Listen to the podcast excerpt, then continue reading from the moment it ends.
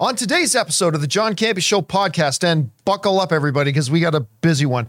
A new Karate Kid movie is coming with Jackie Chan and Ralph Macchio. What? Anyway, Dave Filoni has reportedly been promoted to chief creative officer over at Lucasfilm. Uh, Disney has pulled their Tom Hardy, Austin Butler, The Bike Riders movie off the release calendar, and they're now shopping it around to other studios.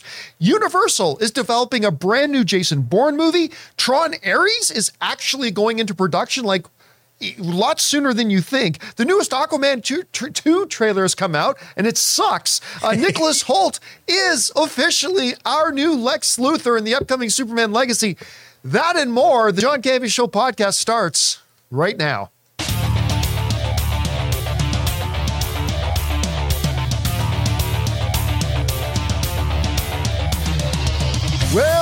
Greetings and salutations, everybody. Welcome to the best damn movie related show on the planet Earth, the John Campea Show podcast, coming to you from right here in our quaint little studio, brought to you in part by our friends at Mint Mobile. I'm, of course, your host, John Campea, and it is an awesome honor and privilege, as it is every day, to have you, our international friends, gather around as we talk about our absolute favorite things in the world movies and movie news, TV and streaming, and all sorts of good stuff not just giving you our opinions, but hopefully giving you some information and context so you guys can form your own well informed opinions, whether they're the same or even different than ours. Uh, joining me in studio today, we got Ray Ora. Hey, hey. Jonathan morning. Voico's here.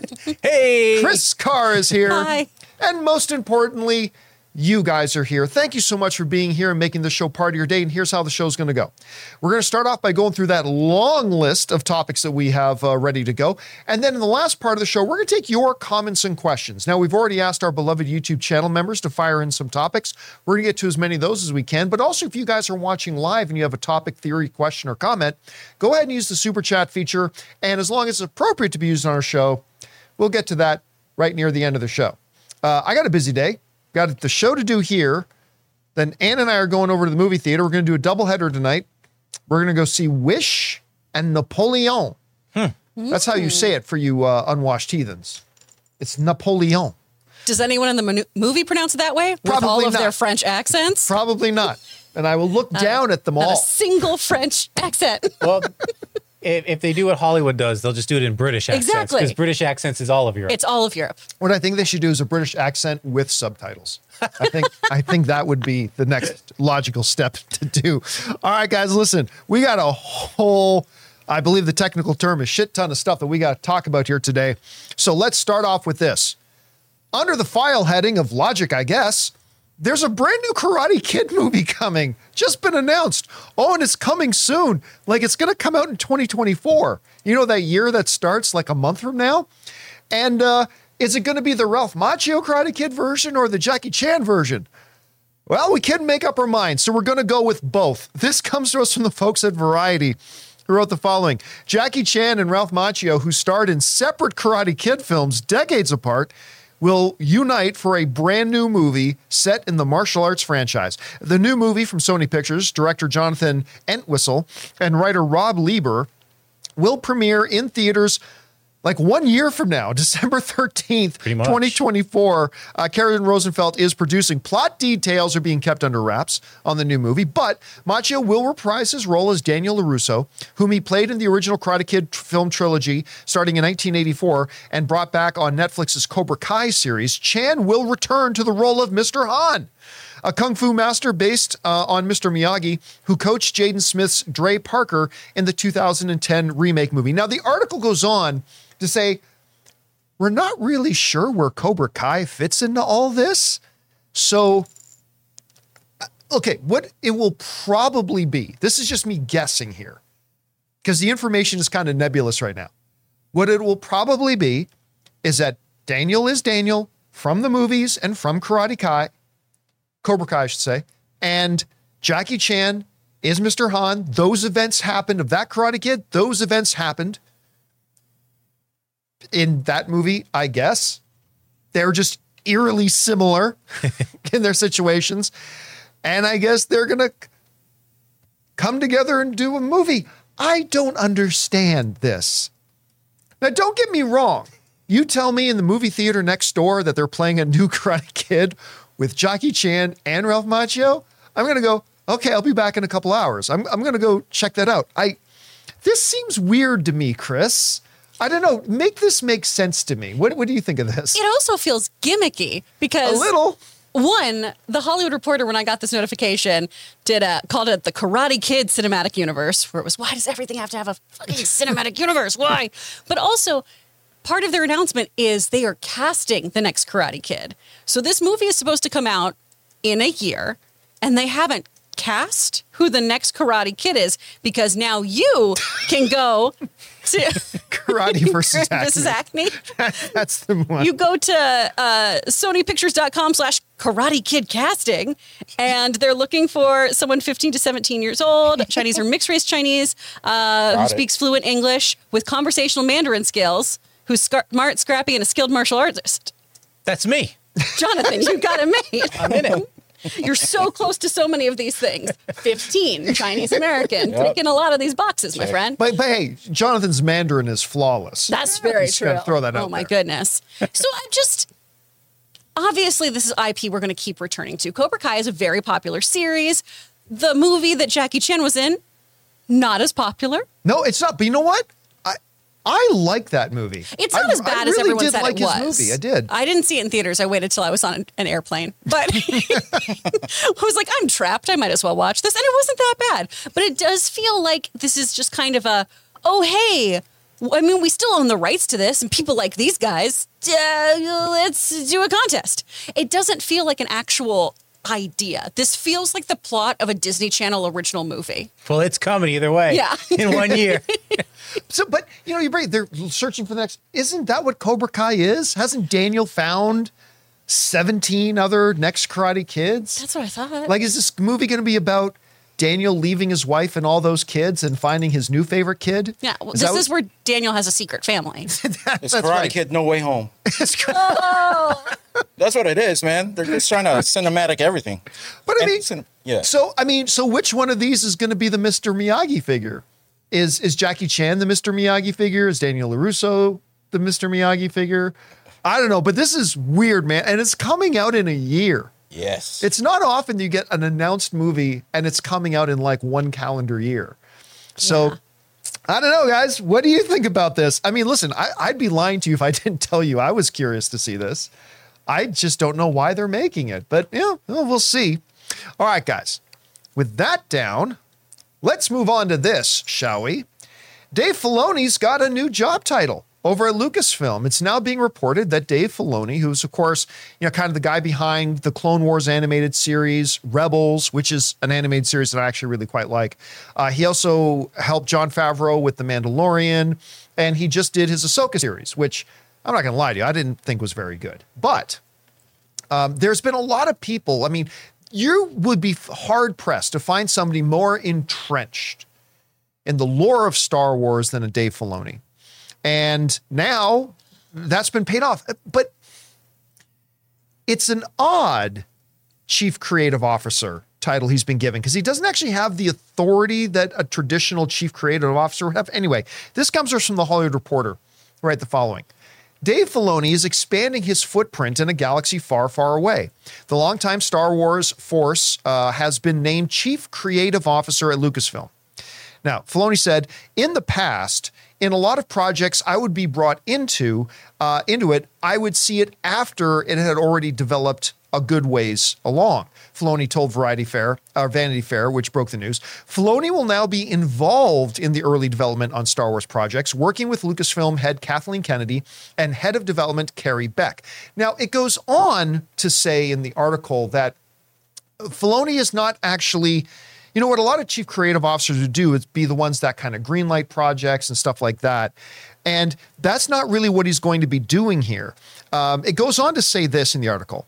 Dave Filoni says, I'm not telling people what to do. Filoni told Variety, uh, Vanity Fair in, about his new role, but I do feel I'm trying to help them tell the best story uh, that they want to tell. I need to be a help across the galaxy here, like a part of a Jedi Council almost. So, what he's going to be doing now, traditionally, what Filoni is saying is once they've already had a project up and going, and then they would bring in Filoni traditionally to kind of give some mm, context, I guess, to the story that they were developing and try to, um, you know, help them and, and give them a little bit of guidance. But the projects would already be up and running. Now, under his new role, he's going to be doing the same thing, but involved much earlier in the process he's going to be there at its inception and kind of again he doesn't he's not going to be uh, directing or dictating which way the movies or shows are going to go but he's going to be there to give input influence um, Emil Diaz, a chief creative counselor, um, and all that kind of stuff in there. Now, I would feel more excited about this. I'm not going to lie. Like I'm, I'm always forthright with you guys. I would be more excited about this if I liked Ahsoka as much as I was hoping I would like it. Um, but there have been a lot of fans who have said for a long time that they want Dave Filoni to be the new head of Lucasfilm, which I've always guffawed at a bit because just because you made a great cartoon show, I, doesn't mean you know how to run a corporation.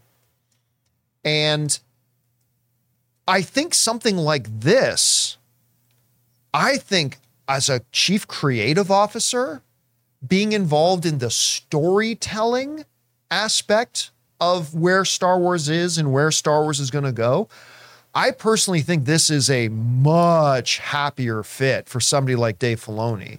I, I think this is somewhere where he will be number one, very comfortable, because it's it's not the running a corporation part. That that's not his thing. It's being involved in the storytelling. So I think that's going to be a much happier place for him. But I also think it's going to be where he's going to be far more effective. Again, I'm, I'm a little bit curious about the fact that he doesn't seem to actually have any authority, but uh, but but whatever. Getting Dave Filoni and at least his input much earlier in the process in the development of Star Wars projects, I think can only be a good thing. Um, now, again, he's saying that they are going to defer to the individual storytellers, the individual filmmakers are still going to have the run of their projects. But again, having Filoni in there earlier in the process, the better. Um, now, the article also says, because some people might be asking, what about that movie they said Dave Filoni was going to direct? That's still happening. Uh, Filoni is still going to be developing that movie. He's still going to direct that movie. So that movie, nobody has to worry about it. That is still going to happen. So yeah, Chris, I gotta say, I think this is a very good fit. This is the type of position. I don't know if Lucasfilm had a chief creative officer. I don't think they did. I think they've created the position in the company for him. And I think it's the right spot for him. I think he's going to flourish in this. And again, whenever you get somebody with the type of deep lore knowledge that he has to come in and consult and to give some guidance, I think that's going to make everything potentially better hopefully. I like the move. What do you think about this? I like the move. I think you're hard pressed to find somebody in the Star Wars universe who has as much knowledge about it as Dave Filoni. I mean, he's been working professionally within Star Wars since 2008, and sure, a few things maybe not have not been as strong as others, but he knows this stuff backwards and forwards. He knows how everything connects, and I like this move because, as we learned this year, most of the Disney shows, at least, haven't had showrunners or things like that. That has not been a move that they've been doing. Right. And now, not only are they going to have showrunners, but I like this idea of kind of the the all encompassing universe runner here. Of these pieces go together. This is what needs to happen here. Early phases of Marvel come to mind here of what Right, Feige did. yeah. So I love the idea of him making sure that these things all connect because I know that's something that Star Wars fans in particular can get really heated about of, well, this is contrary to this and this doesn't make sense here. And if this is canon, then that isn't canon anymore. And Dave Filoni knows all that stuff. So I feel like this is going to add some cohesion to everything. Um, and it sounds like we're still getting different flavors throughout here, right? We still are going to have the coming of age story with Skeleton Crew. We still are going to have more of that kind of thriller, um, dark show with the acolyte. So we're still going to have different genres happening within Star Wars, which is something we've all talked about really enjoying. But we'll at least have those universes talking to each other in a way that hopefully will make sense. Right. Uh, and by the way, quick side note, just just to try to head off some conversations that might be coming in a few months. Dave Filoni has just been given this job. If Skeleton Crew sucks, that has nothing to do with It's Dave Filoni. Yeah. if the acolyte sucks, it has nothing to do with Dave Filoni. He's just taken over the job now. Okay, so everybody just pump the brakes on that. It's like how everyone freaked out about the Flash being James Gunn's problem. yeah, I was like that movie was done before James Gunn got the job. Yeah. Um, the other thing too that I was a little bit curious about was because listen, I I want to bring this back up. I got told almost a year ago now that Kathleen Kennedy was on her way out. Many people have been told the same thing, but I, I was also told that Kathleen Kennedy was on the way out by the end of the year. So seeing a big major move like this, it, it made me wonder did Kathleen Kennedy promote him? Because it doesn't say in the article. Or did somebody, or did Bob Iger promote him? Ooh. I've been told that she actually gave him the job. Okay. Now, uh, her- she, Dave Filoni and her have been working together for a while now, for years. So it's not surprising. But again, that's interesting to me that she can create that kind of position and promote him um, when she's supposed to be on her way out. Is she not on her way out? Did she save her job by going pr- proposing a new leadership structure to try to boost things, or did she buy some more time for herself?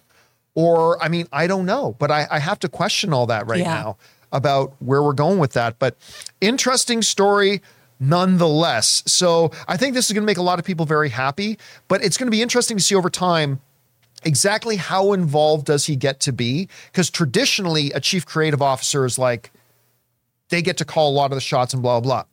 From what Filoni's saying, it doesn't sound like that's what this role really is.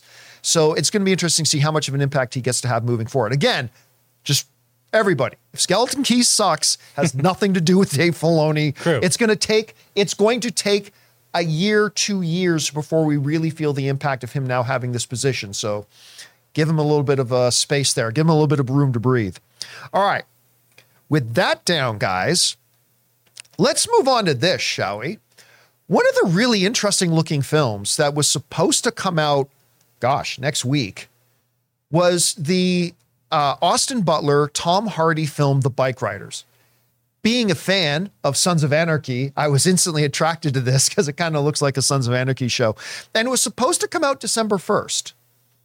Well, and I got to tell you guys, I have don't think I've ever seen something like this happen. This close to when a movie was supposed to come out, the film has, as of now, been pulled from the release schedule altogether. And the company behind it is shopping the doesn't even want the movie anymore. And they're shopping it around. This comes to us from the folks over at Variety. The headlines Austin Butler, Tom Hardy's The Bike Riders being shopped to rival studios after Disney takes the film off the calendar. Says this The Bike Riders, a drama directed by Jeff Nichols, by the way, really good director, and starring Austin Butler, Jodie Comer, and Tom Hardy, is being shopped around town after Disney took the film off its slate. Disney and 20th Century were, were scheduled to open the film on December 1st, but its backer, New Regency, opted in October to remove the film from the release calendar during the actor strike. The Bike Riders cost $40 million and premiered at the Telluride Film Festival over Labor Day weekend. It had hoped to qualify for this year's Oscars, but that would require the Bike Riders to debut in theaters sometime before the end of 2023.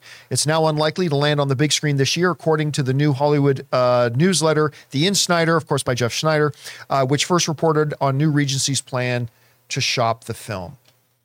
Okay, this is fascinating on several levels. Now, we had heard it was going to get bumped off the December 1st release date. That didn't surprise us at the time because the actors were on strike. You got three major superstars in the movie in Austin Butler, Tom Hardy, Jodie Comer, and none, they wouldn't be available to go out and promote the film. So it made sense that they announced that they were going to bump it off its December 1st release date. But we assumed, because you know what they say about assuming, it makes an ass out of you and you. um, we had assumed that it would find a new home on the release schedule imminently, quickly, hopefully by the end of the year, so we can qualify for the Oscars. Chris, I have, and I'm sure it's happened. I can just not personally recall ever hearing a movie that was supposed to come out so soon literally being now shopped around because the studio and the distributor no longer want it. This close to it coming out. Yeah. I especially one that has awards aspirations, big names in it. This is a very, I'm sure there's some juicy story that we don't know about. Oh, I'm sure there's some huge behind the scenes drama that we don't and maybe never will know about. But I've never even heard of something like this. What do you think about this? And have can you recall anything like this ever happening before? Nothing comes to mind. I kept thinking about how, you know, we have seen this uptick of things that studios have produced and completed and then saying, hey, I think we're going to not do this and then shelving it or selling Right. it, right? We've seen that a lot lately. Wiley uh, versus Acme, comes to yeah. mind. But those are things that didn't have a set date for release or anything like that. This is wild to me because also how how do you go from Oscar buzz to bless you? We do not want this. Thank you. I'm I'm trying to figure out where we went from point A to point B here because this is something that by all accounts just the cast, the material it's based on, the story itself is Oscar fodder. This is award season fodder. So what went so wrong here that they need to dump this? I'm so interested. I want the tea on this. Find out what's It's going on. juicy. It's juicy. And, and, Something you, had you to happen. probably had guys like Austin Butlers, who of course just had a Best Actor nomination for playing Yeah. Elvis, thinking he was getting ready to mount another campaign for another Oscar run, maybe even Tom Hardy for Best Supporting, Mm-hmm. and that's now apparently gone off the table. I just want to know when am I going to be able to watch this movie? yeah. like eh, because I remember they showed us a preview for it at CinemaCon, and that's where I'm like, oh, that because when they first talked about Austin Butler, Tom Hardy, the bike riders, I literally thought it was like a couple of grown ass men in a neighborhood who decided to refurbish old bicycles Yeah, from their youth and go on a bike yeah. ride. It's called the Bike Riders, but instead it's more of a, a Sons of Anarchy kind of thing, I guess. So, who, where's this going to land? Who's going to pick it up? When will it finally come out? I'm going to make a prediction. Okay. Bold prediction. I think Apple's going to pick it up Ooh. because I look at this, Mm-hmm. it feels a little bit like an Apple product already. It feels a little bit like an Apple project, a, a little bit to me. So I wonder if Apple might be the ones to step in and grab it. Isn't it interesting how Apple now has an identity? I mean, like five Yeah. years ago, I would not have had a tone or a specific type of thing that goes to Apple. And now it's, oh, yeah, that looks of their caliber. I'll be honest with you. When they made their big, when Tim Cook did that big announcement day where they rolled out Apple TV Plus and they announced all the shows they're going to be doing, I didn't think it was going to last a year. Yeah. I thought this doesn't look good. This is the most boring presentation I've ever seen. Nobody's going to be excited about any of this stuff. And here they are. They might be, they're challenging for the number one quality output out of everybody else. And maybe that's where this is going to land. All right. With that down, guys, let's move on to this, shall we? Apparently, there's another Jason Bourne movie coming. And, Ja- and Jackie Chan's in it. and Jackie Chan is going to be the coach. No, seriously, another Jason Bourne movie is coming on the way. You thought they were done in 2016? Uh uh I guess Matt Damon has some free time on his hands and they're thinking about doing another one. This comes from the folks over at Variety who wrote the following.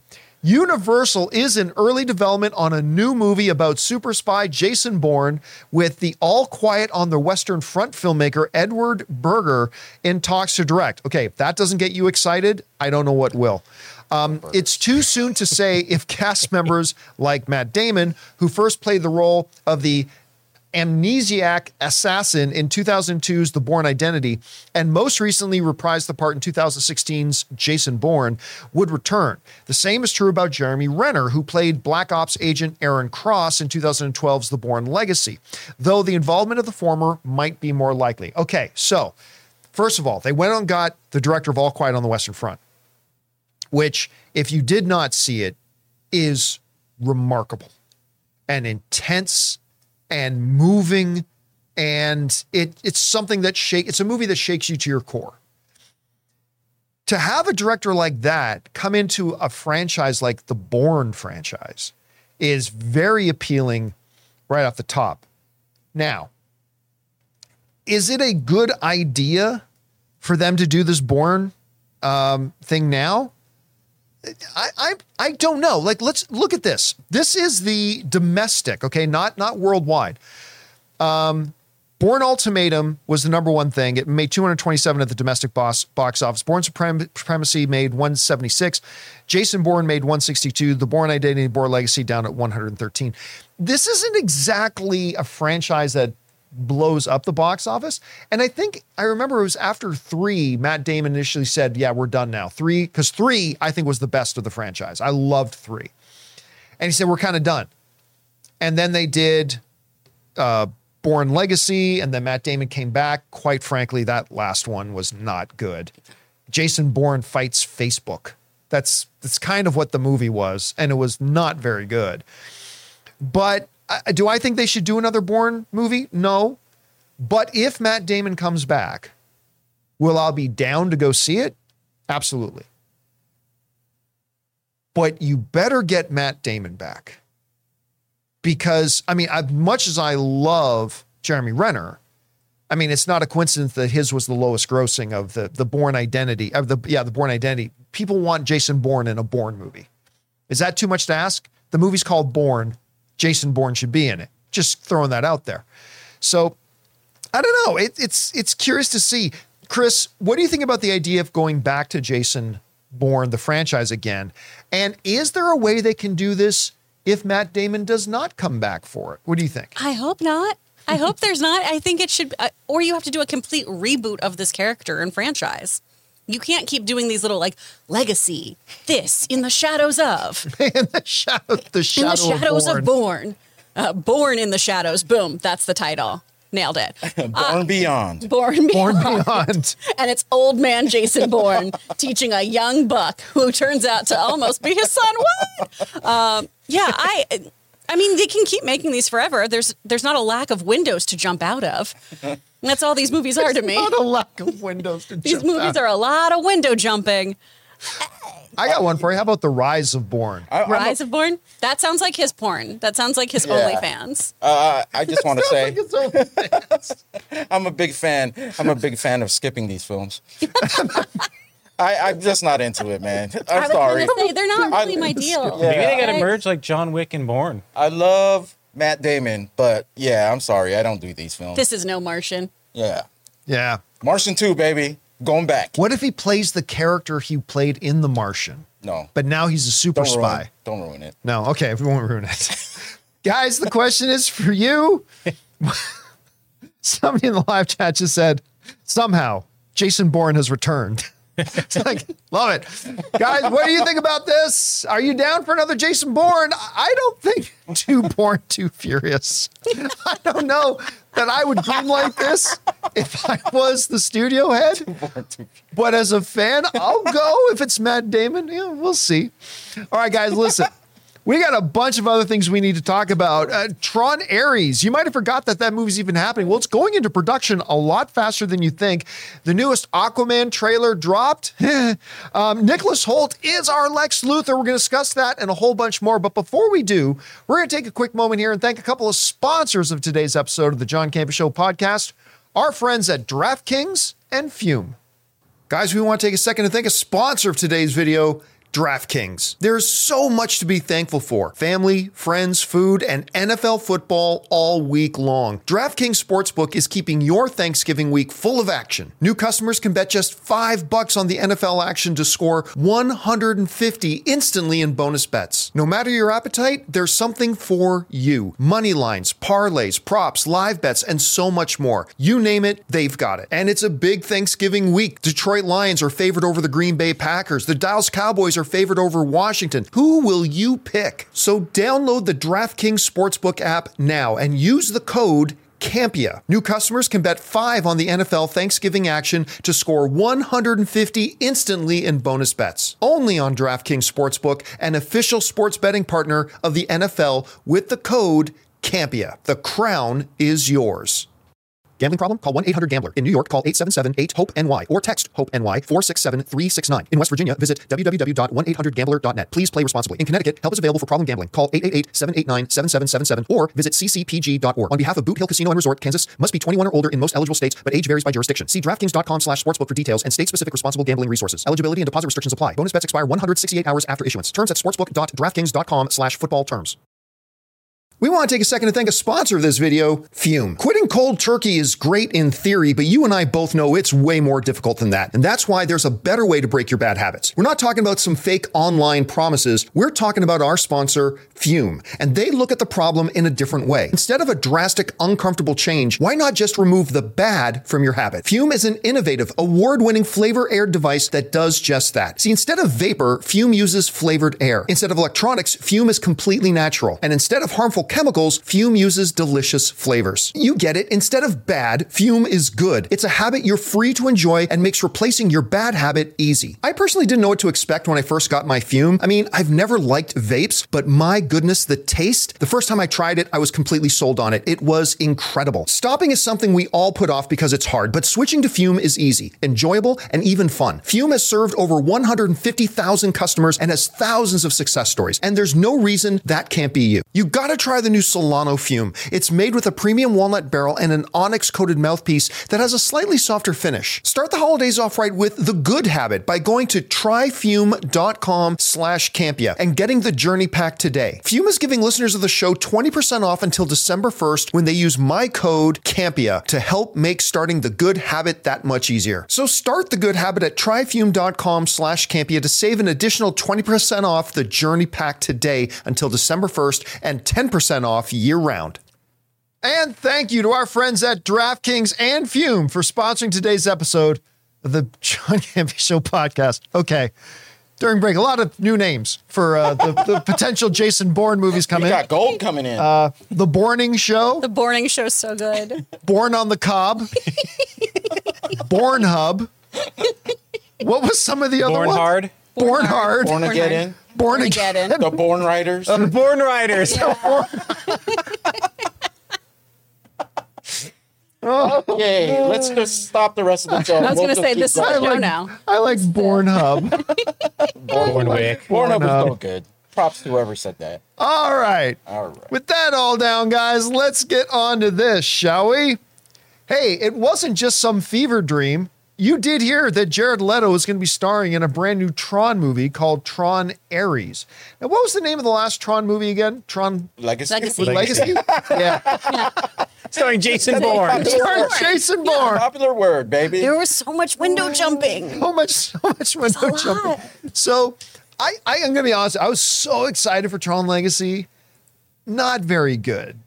So I, everybody kind of, and it didn't do great at the box office. So everybody kind of thought the whole franchise was dead. But behold, it's coming back. And you may have forgotten that it was happening, but it's actually happening. And apparently, it's going into production like within the next six weeks or so. Uh, this comes from the folks over at JoBlo who wrote the following. Production for the long gestating Tron sequel, Tron Ares, starts filming in Vancouver after the holidays. Initially, cameras were supposed to roll in August, but the strikes delayed the process by several months. Thankfully, the strikes have resolved and production can begin anew on Tron Ares. Hopefully, what is it, Ray? Across Ray's, the- Ray's trying so hard. Someone said Borner account. I'm sorry. Let's let's let, let me close this chat while I continue my work because I'm gonna read these all day if I don't stop. Okay. Let me keep going. the production bringing new on Tron Ares. Hopefully, with cameras firing up in the coming weeks, we can expect more details about the hotly anticipated sequel to start making the rounds. So it is coming and it's on its way. And you know what? Right now, the cast is pretty impressive. Of course, it's being led off by an Academy Award winner, Jared Leto, Evan Peters, who has turned into a remarkable performer, Jodie Turner Smith, Cameron Monaghan, who's really hot right now, everybody loves him, and Sarah Desjardins. Is it? This is a solid cast uh, with again award winners, future award winners, all that kind of stuff. Now, again, this is a situation where if I'm the head of the studio, I'm not greenlighting another Tron movie. I, I, I mean, I think the last one should have showed you there's not a future for this franchise. But they announced they're going to do one anyway. Put in an Oscar winner, okay. Granted, they've pretty solid lineup, pretty solid looking cast. I get it. I'm not terribly excited to see this, even though I like all the actors involved. I like all of them, and I don't think it's going to do well. I, I I really don't. Now, hopefully, we can fast forward two years and see that it does great at the box office and the movie's wonderful and all that kind of stuff. We can hope. Um, but I don't know. I got to admit, I'm feeling kind of skeptical about this. And I, like a lot of people, kind of even forgot that it was happening. Anyway, Chris, you hear about this. Tron Ares, actor strikes over. They can go back into production now. They get, get started up. Did you remember that this was coming, first of all? And what do you think about it? And, and what do you think of the lineup they've got? I had just this had left my mind completely, and then I went, "Oh yeah, oh, and with Jared Leto. Oh, okay." You're not the biggest Jared Leto fan. not. He doesn't really do it for me. I, I think Jared Leto thrives when he is in a movie for less than 15 minutes. Oh. I think he does a really good job. Like Blade in- Runner 2049? Yeah, like when he's just a supporting part and pops in and pops out and gets to do all of his charactery kind of stuff, that works for him. I'm not when when he's the lead of a movie, I'm usually not dazzled. Um, But who else will get you to Mars in 30 seconds or less? The rest of the band. The rest of them. Who else will get me to go to their island where it's not a cult? I don't understand how this band works. I don't get them. I don't get them at all. You're just jealous. I am. Oh, I yeah. really, it's mostly because I do want my own cult. The other day. I was at a birthday party and someone said to me, You have the vibes of a very charismatic cult leader. And it's the nicest thing anyone's ever said to me. Like, that is all I want in You life. and that girl from Smallville. Just, Oh, I don't want that kind of cult, though. oh, okay. that's a, A sex cult, John. That's so much work. That's no thank you. So much work. Oh my god. Back to Tron. Uh, I actually kind of liked Tron Legacy. I don't think it fired on all cylinders, but I thought there was some fun stuff in it. Oh, hey, listen. Killer soundtrack. Daft- the Amazing Daft soundtrack. music is incredible. Michael Sheen is hilarious Sheen's in it. glorious. He's wonderful in everything, though. The dude popping up, you know. Olivia Wilde in tight electronic spandex. Dude popping up. yeah. Dude, that dude popping up. Yeah. No, the dude. The dude. Yeah, I you know. Yeah. The no, dude. love him. I love it when we see Jeff not Flynn, Bridges. but the dude. But the dude. Yeah. I just don't know why you would continue on this after that last one didn't do well and we've got this whole new cast. And I like most of the other actors in this too. I just I don't I need to know more about what this story is going to be and why I should be invested in returning to this world. Now, the one thing that doesn't help for me is that it's being directed by Joachim, I think it's Joachim Rønning. And if you don't know the name, he directed such blockbusters as Maleficent, the Mistress of Evil, which I didn't like. uh, he also directed uh, Pirates of the Caribbean, Dead Men Tell No Tales, which is not one of my favorite installments of the Pirates franchise. So I, I don't know. I mean, we'll see. We'll see how all this comes together. Listen, my favorite thing in all of moviedom is having a movie coming out that I have very little hope for, and then I see it and I love it. Yeah. You know, Spider-Man Into the Spider-Verse is one of the great examples of that, right? I nothing makes me happier than going to a movie that I have like no expectations out of and I end up loving it. So hopefully that can be what the new Tron is. I'm just not really counting on that being the case. All right, guys. With that down, let's move on to this, shall we? The last DCEU film is coming out here pretty soon. Aquaman and the Atlantis of Atlantis. I can't remember. What's the subtitle of the movie? Lost Kingdom. The Lost Kingdom. Yeah. That's right. Aquaman and the Lost Kingdom, Bourne Legacy, is uh, coming out. And look, to be very clear, I really enjoyed the first Aquaman. I had a lot of fun with it. And I love Jason Momoa. I just think I love seeing him in just about even movies that are crap. I like seeing Jason Momoa in it. That's how much I enjoy him. And I really like him as as Aquaman. I think he's been really good in the role. So the new Aquaman 2 has had some, well, let's say drama, right? All these talks of the dates being pushed, in front of the camera problems. They've, they, you know, the Hollywood Reporter and others reported some real issues with test screenings, reports of big reshoots, all this kind of stuff. Obviously, off the camera drama as well going on, like a lot of different kind of stuff. And now it's finally culminating in this movie is now going to come out. So they put out a new trailer. Now, listen, I like the last trailer they put out. I mean, it's not the best thing they've ever done, but I like the last trailer.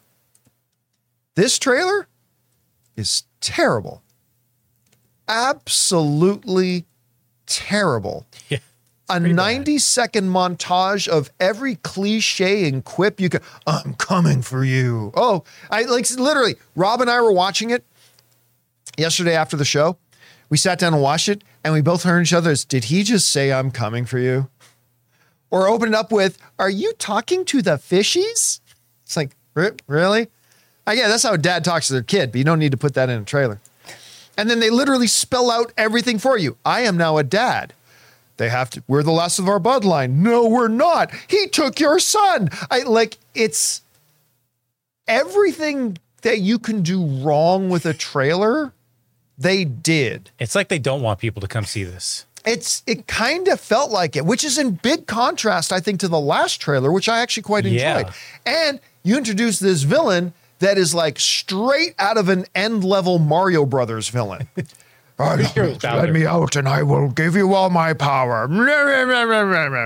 It's like, what? what what's happening?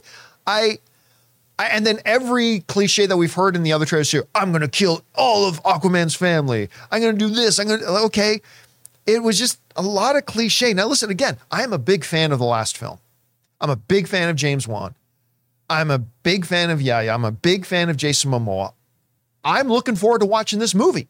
I'm, I'm actually counting down the days I get to get my ass in the theaters to sit down and watch this movie. But I ain't gonna lie, this this trailer, if this was the only thing I had to promote this movie to me, I don't think I'd be buying tickets to the movie.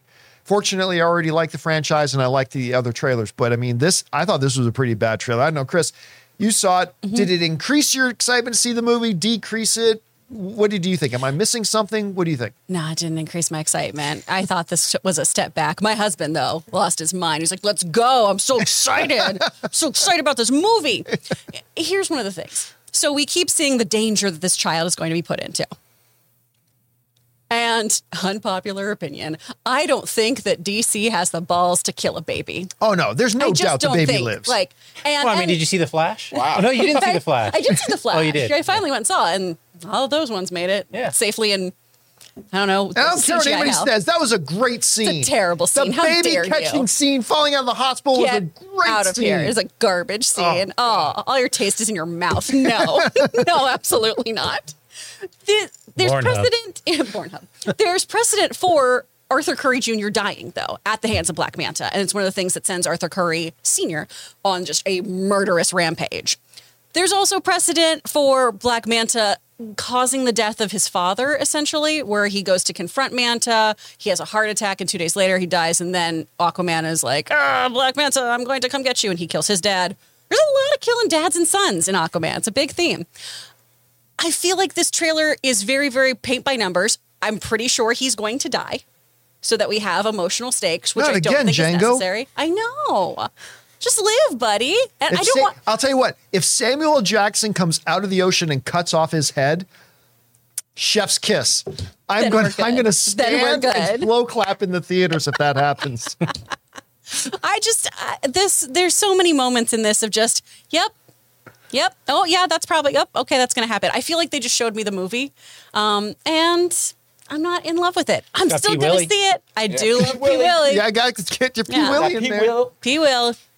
Uh, but I mean, even even seeing Topo for like five seconds didn't really. That was my only bit of joy in this trailer. Was oh hell yeah, give me Topo. I want that octopus who got taught how to shoot arrows by Green Arrow and can play the drums. I want him featured heavily. You know, I, I was all psyched for this movie, but then I heard you guys watching the trailer yesterday, and also I finally saw the first trailer on the big screen. Right. All Like right. when we went to, and I saw a lot of things I didn't notice the first time I watched just because of the bigger screen, and I was like, uh oh, this is uh. There's something uh, fishy going. no, no pun intended. or Did pun you intended. just say there's something? fishy? I, All I know is I heard that wasn't planned. It's Yeah, just that was well done though, well executed. who cares? Uh, like John and, and Rob were watching the trailer yesterday, and I was just listening to it, and I just went, "Uh oh." He's like, oh no. now, what? How great would it be though, if he says, "Oh, the last of the bloodline"? It's like, no, my son is the last of the bloodline. Then P. Willie goes, actually, I've got like 25 unclaimed little ones running around. I was around. having a real great time as the Prince of Atlantis, and then you had to come ruin shit for me. I would love that. There's story. lots of our little Yeah. bloodlines running around. I, yeah, I, I, like I usually bristle a bit. Like when I hear people say that trailer gave the whole movie away, I usually go, come on, that's probably everything from the first act of the movie, blah, blah. But I think you're right, Chris. I I felt like I just watched the movie. I know how we start the film. I know the setup now. Black Manta wants makes a deal with the devil. I know that he's able to accomplish what what he's doing. He takes Aquaman's son, and then Aquaman, P. Willie, they're going to mount a big thing to go and save the kid. They're going to save the kid, and uh, Black Manta is going to see the error of his ways and be a good guy in the next one. Can- Probably not. No. Can we now announce that Barbie is the highest grossing movie of because this was the last hope, I think, to beat the- Oh, I'm like, Can we- why are we talking about Barbie? Can we now oh, announce yes. official that Barbie is the highest grossing movie? of Yeah, no, no, it was never in doubt. I mean, it, this Aquaman film was never going to be a billion dollar film. Now, now, to be fair, I never thought the first Aquaman movie would be a billion dollar. Film. Most people didn't, but look at that. But does anybody think this Aquaman movie is going to make seven hundred million dollars? Like, I'm not just me. I'm asking, does anybody think this movie is going to make seven hundred million dollars? You. No. I so I I mean so yes, I think it is safe to say that Barbie is officially. I mean, I don't know. Wish may surprise us. You wish. you wish, but uh, yeah, I think it's Disney safe to sure say that Barbie Barbie is officially the number one box office film of 2023. Officially. And who would have thought that a year and a half ago? Who would have ever I thought that? made that bet. All right. With that down, guys, let's move on to this, shall we? We've got a new Superman movie coming in 2025. We know this. James Gunn's first movie of his brand new DCU, Superman Legacy, comes out in the summer of 2025. We've already got our Lois Lane. We've already got our Superman. Hell, we've even already got our Green Lantern in the delightful Canadian kid, Nathan Fillion. Yay! And now we got our Lex Luthor, and it's a hell of an actor, Nicholas Hoult. This comes to us from the folks at Deadline who wrote the following. We hear that James Gunn has found his Lex Luthor in British actor Nicholas Hoult. Several sources tell us. A movie star was always eyed for this role after Gunn selected fresh face David Corenswet in the title role and Emmy winner Rachel Brosnahan as Lois Lane. The studio wanted to go through the casting process after the SAG-AFTRA strike uh, of landing an actor to play Luthor. Uh, Warner uh, Warner's is already in business with Hoult on Clint Eastwood's Juror Number Two. Hoult also starred in the 2015 Warner Brothers blockbuster Mad Max Fury Road, which made over $380 million at the global box office. All right, first of all, this casting was already done. I'm going to tell you right now, this casting was already done prior to the actor strike. I mean, we did a story months ago on that the word going around is that Nicholas Hoult is probably going to be Lex Luthor. You guys remember that, right? And now here we are after, and Deadline is now saying, and the Hollywood Reporter is also saying, yeah, we hear it's now a done deal, blah, blah. It was a done deal before. We just knew it was going to have to wait till after this is coming. Listen, the number one thing I look for as a as a fan, as an individual fan, the number one thing I personally look for when it comes to the casting of these types of characters and these types of roles is not are they the right height, not do they have the right hair color, not are their eyes blue. The number one thing for me always is and still continues to be are you getting a great actor? And they got themselves a great actor. I have been impressed with Nicholas Hoult in just about everything he's done. He was he had a smaller role, but a really good. What was the one he just did with Anya Taylor Joy and Ralph Fiennes? About the- Menu? Menu. Menu. the menu. He was so good in that playing this weaselly little character. Uh, where I really took notice of Nicholas Hoult was in the movie Warm Bodies. Yes. I that is an underrated movie and his performance in it is incredible. I loved him in X-Men First Class, The Banker. He was the movie wasn't fantastic, but he played J.R.R. Tolkien. Right. Uh, in Tolkien, he was great in that. Obviously, Mad Max Fury Road. And you know what? The movie may not have been great. I loved his performance in Renfield. I thought he he was one. He almost saved the movie. Well, him and Nicolas Cage nearly saved the movie. But I mean, I have loved him in everything he's appeared in. He's just constantly shown that he's got the goods. And for him to land the role of such an iconic, not just comic book character, but cinematic character, Lex Luthor, because you're now walking in the shoes of Gene Hackman, right? Playing this role, which is fantastic. Now, uh, subsequently, a little bit earlier this morning, word also came out that uh, Eve Teschmacher Bacher has been cast, an actress whose name I can't remember right now, and a couple of other smaller Jimmy castings. Olsen too, yeah. the main headline here is that we've got our Lex Luthor, and I'll tell you what, I, I it's the right age, given the age of Superman that they're going with. I think this is a fabulous choice. There are many other actors who are listed on a potential shortlist. I think would have been wonderful choices as well, uh, but right near the top for me was Nicholas Hoult, and I am soup no no pun intended super happy that it's it's going to be him and i cannot wait to see him in this role. Chris you heard it's now appears to be official james gunn i don't think has tweeted it out yet but i expect that coming soon what do you think about the choice of nicholas hoult being lex luthor love this casting, love this actor. I mean, The Great, I think, is a tremendous example of his acting chops. He's so, so wonderful. And I love him being the big bad. I think he's going to do such a great job here. Lex Luthor is a delicious villain. You have so much good stuff to work with here because it is that idea, again, coming back to this constant with Superman of, I have the right to govern people. I am better. I am stronger. I am more intelligent. It is my purpose to control humanity, which is always at odds with Superman Kal-El Clark's ideology of, well, I have this power, so I should help people, but I shouldn't rule over them. And I love that we are assembling this cast of characters that support that ideology that he's going to have to butt up against, which is wonderful. Nicholas Hoult is a tremendous, tremendous talent. I think this is such a stacked cast already. I think it's going to be super, super fun stuff. Even if this movie doesn't have the greatest script, which I'm really hoping it does, you've got such talent here that I feel like it's still going to be a worthwhile watch. I mean, it could just be them talking about his mom making this cape, and I'd watch it. I'd be into it. but i mean look it, it will ultimately come down to the script uh, I- I- Absolutely. And you know, James Gunn has never let me down.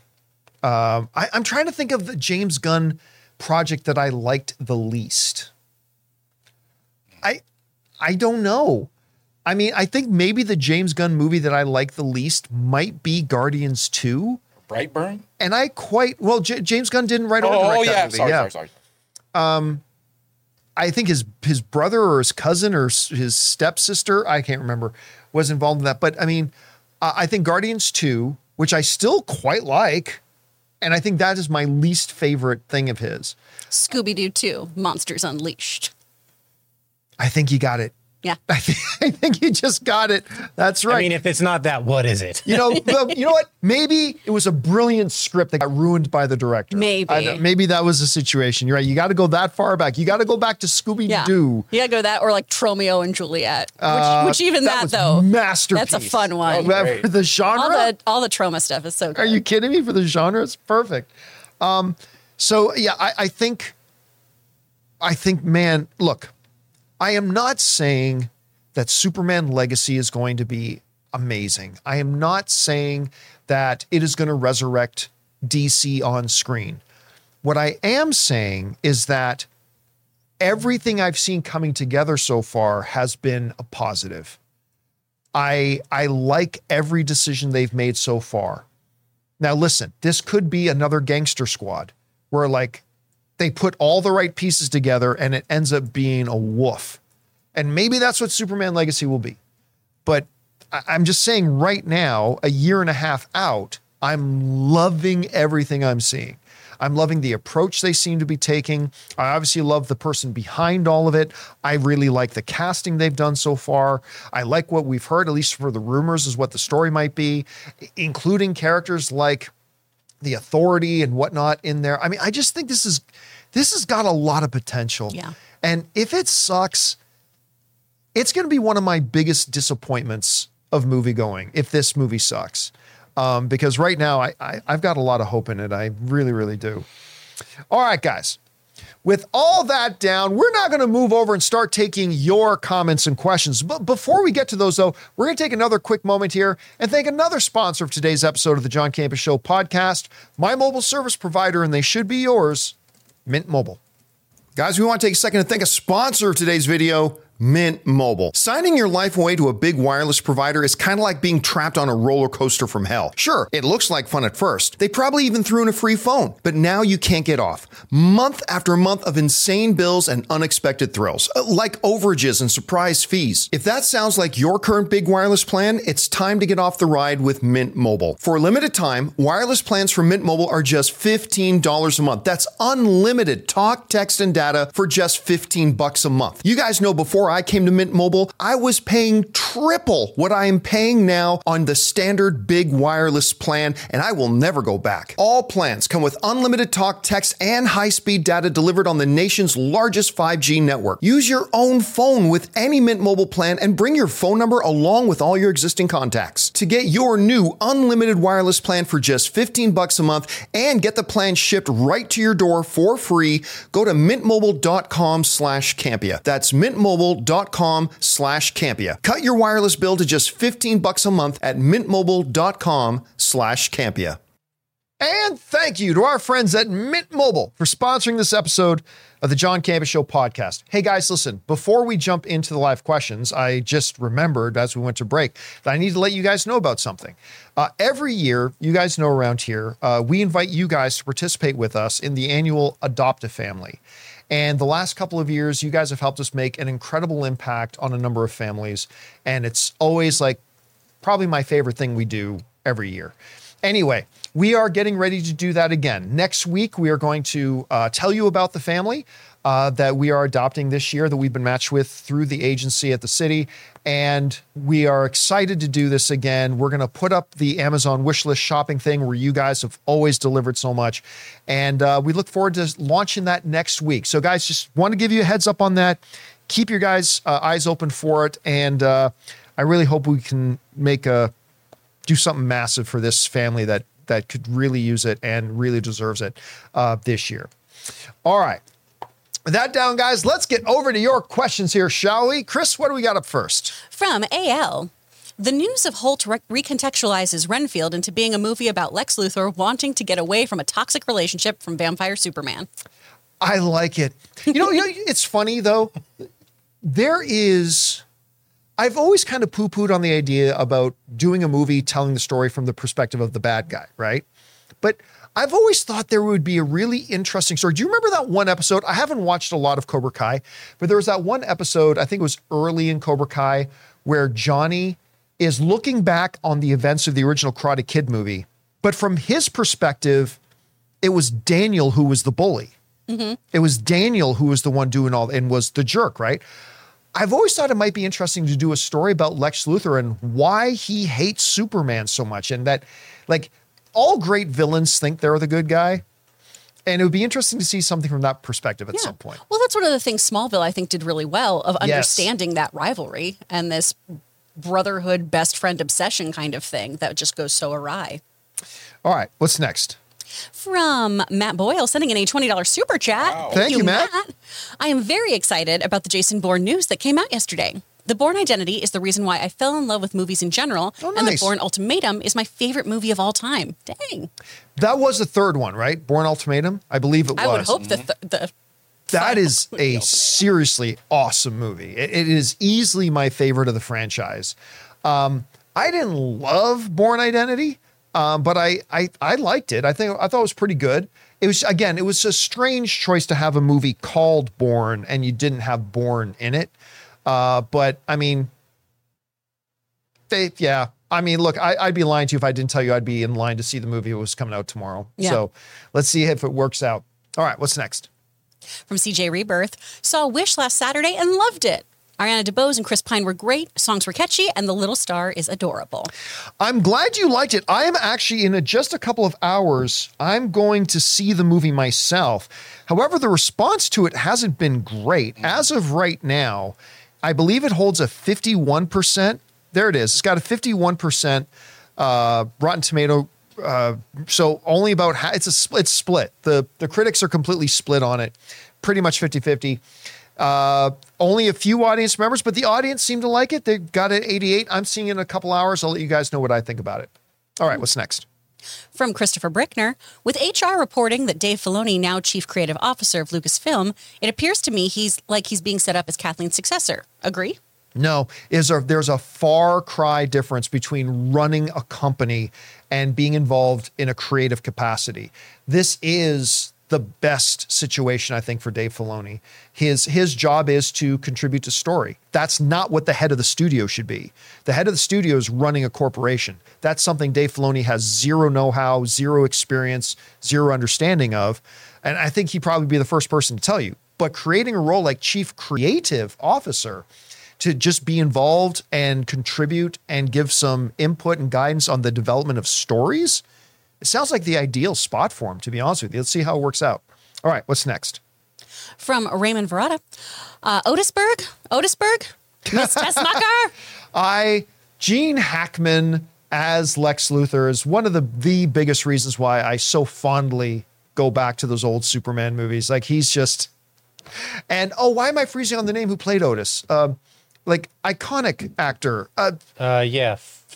He just passed away just a couple of years From ago. Deliverance also. I Yeah, mean, uh, and I'm freezing on his name. Why am I freezing? Anyway, Ned Beatty. yeah, Ned Ned, Beatty. Ned Beatty. Yeah. Oh, as Otis. Gosh, Mr. Luthor, he's so good. In that. All right. What's next? From uh, Christopher Brickner, Variety reported that Ralph Macchio and Jackie Chan will reprise their roles for a new Karate Kid movie. I didn't see this coming at all, to be honest. I I don't don't think think, anybody the saw studio saw this coming. I don't think, yeah, any of them. Yeah. I, I think Jackie Chan was caught by surprise of this Yeah. new. Like I. So okay. So both. So he's playing Mr. Han. So both these things are canon and in the same universe. I think it's possible AI created this and cast them, and then it just got reported. Oh, man. All right. What's next? From Christopher Brickner again, the Pittsburgh Steelers have fired their OC, their Offensive OC? coordinator. offensive coordinator, Matt Matt, Canada. Canada. The first time they've removed a coach mid-season since 1941. Even then, that guy resigned. Uh, yeah, listen, there when you've got the coach that the Pittsburgh Steelers have and you have the history that the Pittsburgh Steelers have, you should be winning more. And offense has been a problem with them, so I wasn't surprised to hear about his firing. So right, they were next? constantly just going blame Canada. Get it? All right. Last next? day here this week. Boo boo boo. Okay. Uh, Guzman, a karate kid without Jaden. What's even the point? Listen, I'm not a big Jaden Smith fan. I really liked him in his Karate Kid movie. I really did. And if they announced that he's coming back, I'd be all for it. I'm not going to lie to you. I really would. All right. What's next? From Matthew Gladney, every karate kid everywhere all at once. That's it. Actually, I like that. That's, That's pretty good. All right. What's next? From Dr. Stinky, 13 to 14, Karate Kid. 16 to 17 is too old for Karate Kid. But it's going to be a 17 year old who's cast to play younger. That's what Hollywood does. But uh, but Daniel wasn't 13, 14. No. No, he was a high Kid. school. He's a high schooler. Yeah. So I mean, yeah, the uh, the uh, Smith kid, he was a younger thing. Yeah. So I think you do go with 16, 17. I think you go with the the high school student one. At least I know. What do I know? I still can't believe they're doing Jackie Chan and Ralph Macchio in the same Yeah. movie. So we'll see. All right, what's next? From Shamrock Vibes, huge Ruffalo fan, but didn't get past him as Barbecue Hulk. A recast reboot with someone like Christian Bale. Uh, wait. Uh, Love to return a miserable banner and a smasher Hulk.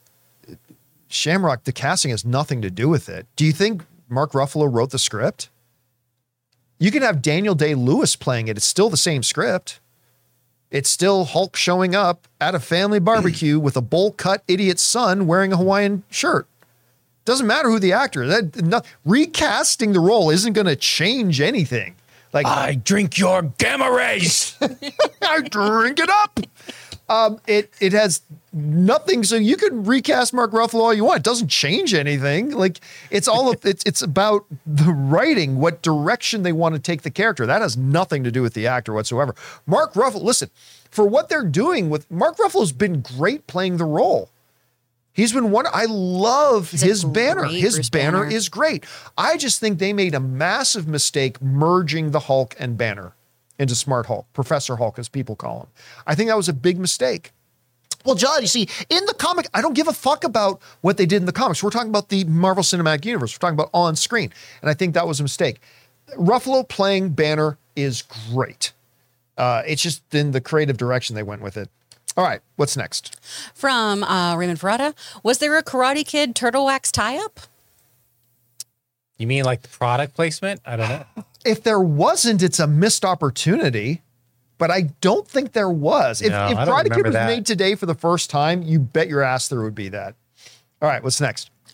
From Shamrock Vibes. Also, what's your fave Ibsen play? Mine's Doll's House. Dollhouse, Ibsen play. Yeah. I have, don't know what we're talking about. Um, the the playwright Henrik Ibsen. Oh, I, I thought he missed. Never mind. I thought he was misspelling something else. Um, oh, I don't know off the top of my head. Could- Hedda Gabler. I am not a live stage production guy for the most part. It's- I've written some writes stage bleak productions. but I've never- stuff. yeah. Ibsen's not fun. All right. What's next? From Andy. Uh, the Hunger Games Catching Fire came out 10 years ago yesterday. Really? Oh gosh. Yeah.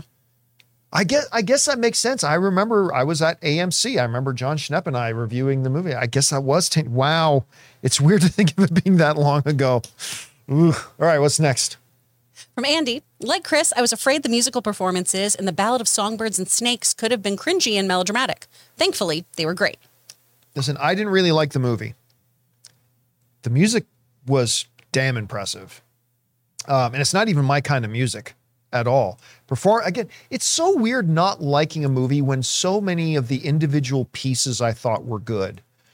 And it's just again, it's the movies are a sum rather than the individual parts. And even though I liked a lot of the individual parts, just for me at the end of the day, it didn't sum up. Anne loved it though. I think you liked it more than I did. Yeah, it Did was Act Three that I was like, oh, this is Right. rushed. Yeah, And the, the whole thing weird. suddenly like we're all sweet love. Where are you? So, Yeah. like that was that turned quickly. It's just, whoa. Yeah. All right, what's next? From Andy again.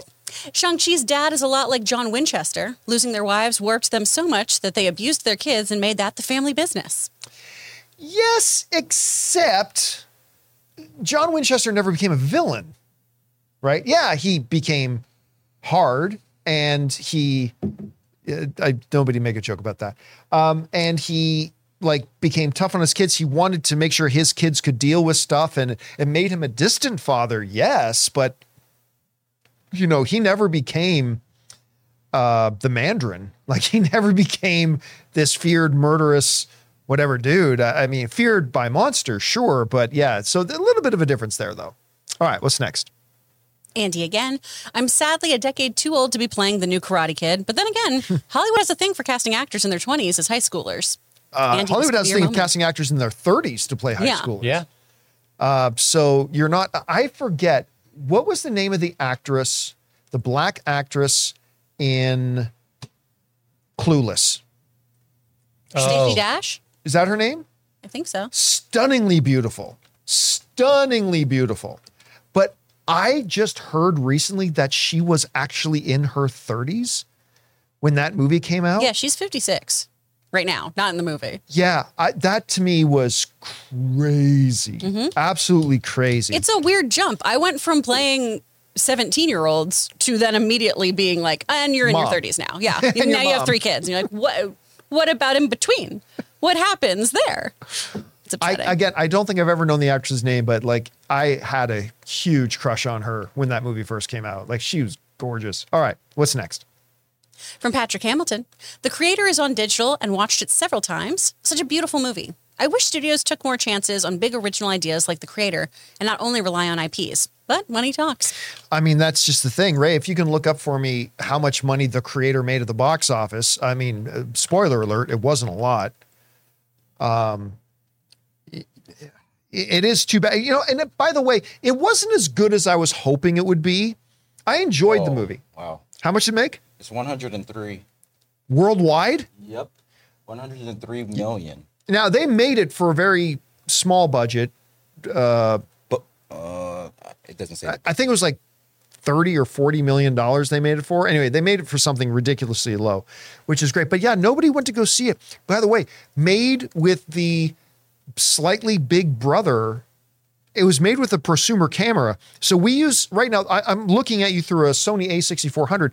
They have a, a line made with the same, they shot this movie on a camera with the exact same sensor as this camera, the Sony FX30, which has the exact same sensor as this camera uh, that we're looking into, and it's it's kind of taken a lot of the uh, you know videography people on YouTube by storm, talking a lot about it. But I, I wish it made more money. The reality is, we talk about this all the time. Everybody will cry and complain. Hollywood doesn't do enough original stuff. Well, then the moment they put out original stuff, nobody goes to see it. It's it's a it's a tough trap. The budget was 80 million. Oh, was 80. Okay. Still super. When you look at that movie, you'd think that was a $200 million movie. So, yeah, crazy. All right. What's next? From Renetta W sending in a $20 super chat. Thank you, Renetta. John, I took your advice and watched Blue Eyed Samurai, and it was fucking great. It's so good. Holy shit, Netflix better bring that back. Animation this year has been fabulous. Across the Spider-Verse, Castlevania Nocturne, Ninja Turtles, etc. Have you seen Blue Eyed Ninja yet? I haven't. I think you would love it. I'm really excited about watching it. We just finished um, Scott Pilgrim. Okay, so how was all that? I'm not It's really cute. I love Scott Pilgrim versus the World, the movie. I have no interest in watching the anime though. So Logan wasn't super into it until the last two episodes. Um, I thought it was fun throughout, but I could I understood some of his criticisms of it. Of he just felt some of it was a little lazy. Mm. Um, but it's cute. It's definitely worth watching, and it's a quick watch too. By the way, again, Blue Eye Samurai. It was our audience that convinced me to check it out and watch it. So good. Like I, I was seriously, seriously blown away. Although, here's the funny thing. I'm starting to watch it. Anne was in her office working on something and then was going out to meet friends. And as she comes out, we're like late in episode one. There's some bow chicka bow bow sicky, sexy, filthy, filthy, nudie, nudie sex stuff going on in it, right? So Anne comes out and goes, What you watching? I'm like, I swear to God, if like up till right now it was just a samurai story. She's like, okay. So she leaves. She's gone for five, six hours because her and a bunch of girlfriends went to San Diego. So she comes back five, six hours later. I'm still watching the show. Like I was just going, I'm just binging it. And like, just as she's walking in the door, mm-hmm. bow, chicka, bow, bow, she goes, Yes. is this just like all titties? I'm like, no, I swear to God, honey. She's just sitting here watching animated porn. No, but there's yeah, there's some dirty.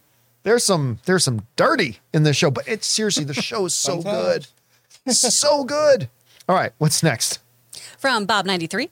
Hey guys, wondering if there's any info or updates on that Doom movie being made at Universal with John Cena attached to possibly possibly play Doom Guy. Would love to know your guys' thoughts on it too. Thanks. I don't remember anything about it.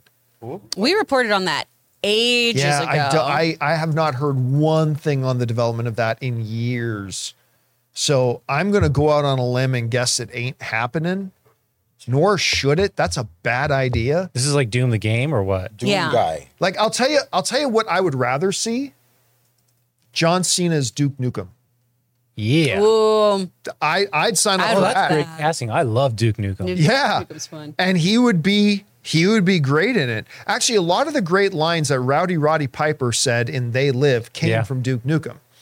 Um, and so yeah, sign up for that. I don't know, does anybody want to see another Doom movie? Doom I don't think anybody does. Anyway, all right, what's next? From Amin, if Daft Punk doesn't return, forget about it. Well, it'd be very hard since Daft Punk broke up. Yeah. So don't hold your breath for Daft, Daft Punk returning. It has nothing to do with the filmmakers. All right, what's next?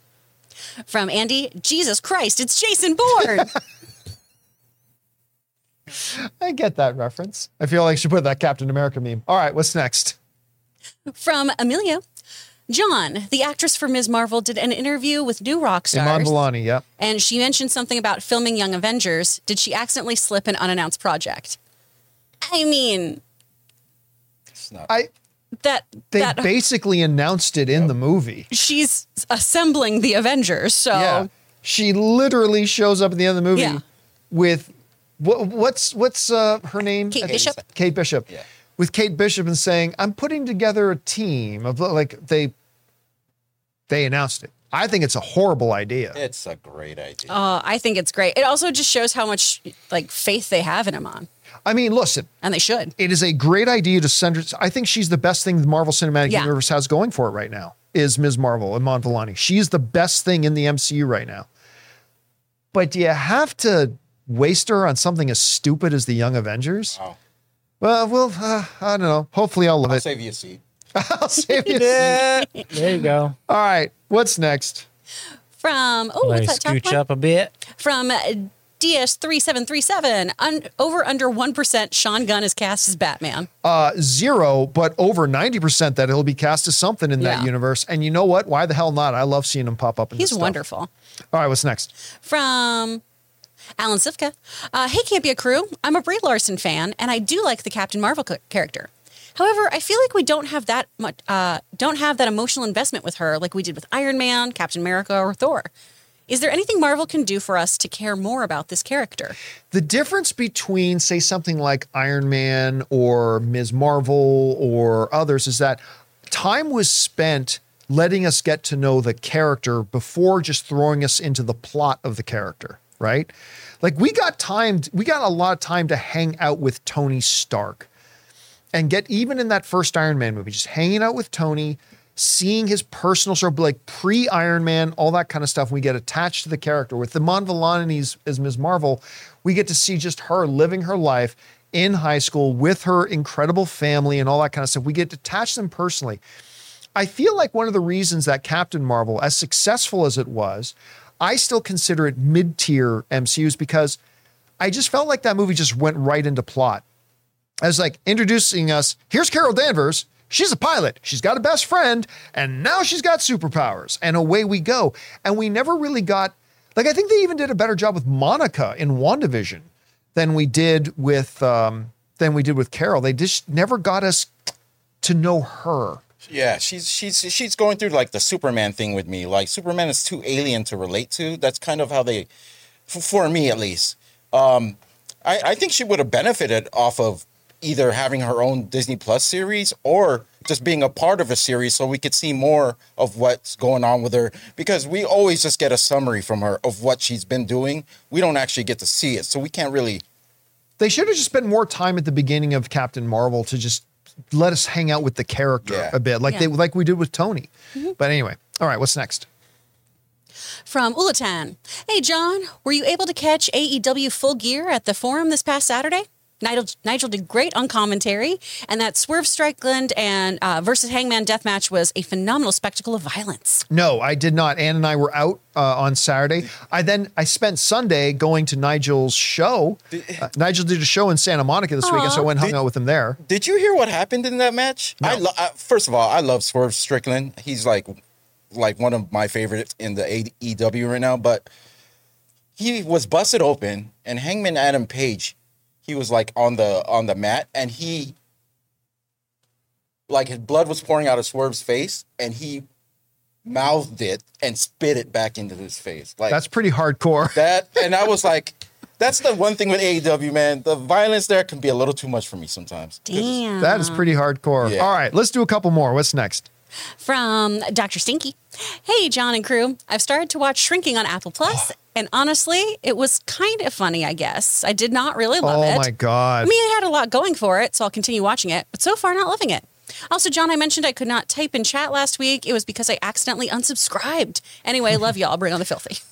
I, I listen. I all art is subjective. It hits us all in different ways. There's nothing wrong with that. For me, shrinking is the best thing Apple Plus has ever put on their platform. I think it's better than Ted Lasso. I think it's better than anything else they've ever had on there. I think it is simply the the cream of the crop, the crown jewel of what they had. I love that show so much.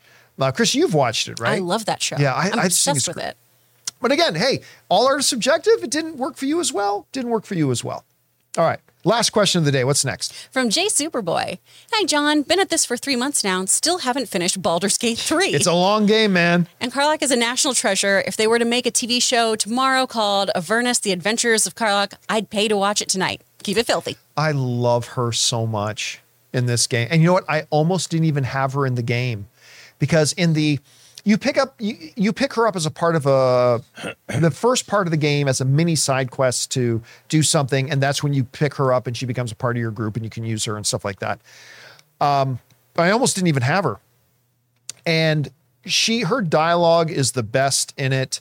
She's funny, she's badass. I love the Karlach character so much. Again, I I think it might be. I've said this before. Also, I think it might be the best video game movie, video game ever made. I, I really, I, I'm, I really think I believe it's the best video game ever made.